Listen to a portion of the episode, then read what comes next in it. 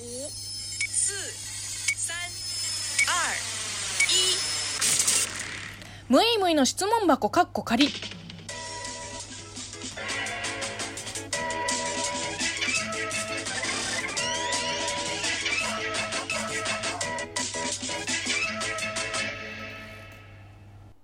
こんにちは。職業中国人のムエイムイです。ムエイムイの質問箱かっこ仮。この番組は中国生まれ中国育ちの私、ムエイムイがあなたの質問に答えていく Q&A ラジオでございます。えー、ラジオネーム、マッカワさんよりいただいたお便りでございます。えー、マッカワさんですね、今、絶賛漢字検定1級の勉強をされているとのことですけれども、えー、ムエイムイさん、こんにちは。漢検1級を目指す目標を立てましたが、なかなか勉強がはかどりません。漢検準1級以上を受験する際に一番の稼ぎ問題は四字熟語だそうです。四字熟語といえば中国由来のものが大半です。やはり中国の方が有利なのではないでしょうか。はい出ました、えー、中国人だから漢字は得意でしょうのその考え方。じゃあ英語圏の方はカタカナ語が得意ですか？違うでしょ？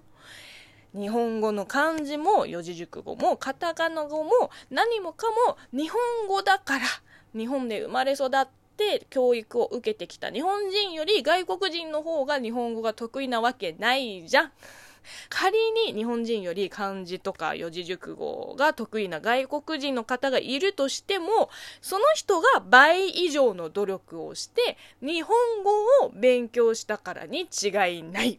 うん中国人ができるのは中国語の中の漢字であって日本語における漢語ではありません。まあ確かにね、中国由来の四字熟語は多い。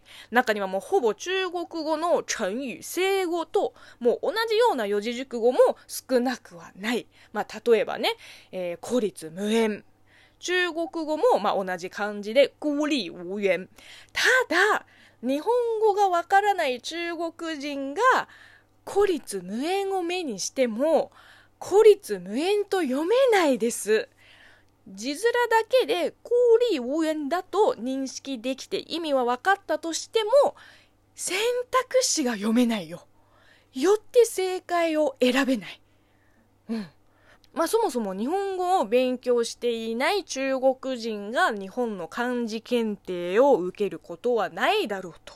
じゃあ現実的に、えー、日本の漢字検定を受けるであろう中国人留学生とか在日中国人を中心に考えてみましょう。結局、日本語における漢字力を測定する試験ですから、つまるところ、日本語力の勝負です。まあ努力次第で日本人より漢字力のある中国人の方もいるだろうけど大抵の場合は日本人に負けます。と言いつつも 日本語における漢字が苦手な日本人もいれば中国語における漢字が苦手な中国人もいます。まあ、いわゆる学力の差でもあって漢字検定を受けるとき必ず中国人が有利なわけじゃないです。まあもちろん、これは、あの、いわゆるネイティブスピーカーである日本人を比較対象とした時だけの話であって、まあ確かにね、欧米の方よりは、まあそりゃ同じ漢字圏の人間の方が有利でしょう。でも結局、日本語力です。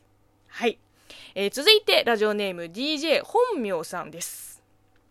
ムイムイさんはスマホで日本語を打つとき、ひらがな入力ですか？それともローマ字入力ですか？また、ひらがな入力の場合はフリック入力をしていますか？この間、台湾人の日本語を勉強している友達の画面をふと覗いたら、日本語ローマ字入力をしていて、お、パソコンみたいやんとちょっとだけ驚いたことがあったので気になりました。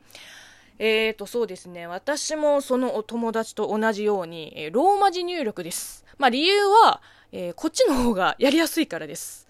あの、フリック入力の方が早いよっていう、まあご意見もあると思いますけれども、慣れないです。うん。ローマ字入力の方が楽なんですよ。あの画面にさ、こうアルファベットがこう全部表示されてるから、どこに何があるのか、その都度その都度、もう本当に一目見ればいいから、覚えなくていいんだよ。対してフリック入力は、まあ、例えば、えー、毛を入力しようとする場合、まず、あ、毛は家行だから、えー、かを押して、えー、さあ、上下左右、えーと、あ、右ね。で、この指を右に滑らす。もうこれ全部インプットしないといけないんだよ。位置情報を。しかもさ、こう、迷っている間にも全然フリックできないもん。どっちかというともうスラック。重い。指の動きが重い。で、実際さ、ネットの調査とかによると、本当に我々外国人のみならず、日本人の中でも、こう、フリック入力ができない、まあ、若い世代とか、お年寄りもいるわけじゃんか。きっとさ、これ、ガラケーを経験してたかどうかが関係してくるよね。だってさ、このフリック入力って、ほぼガラケー式じゃん。どうでしょう？割と一理あるんじゃないかと思います。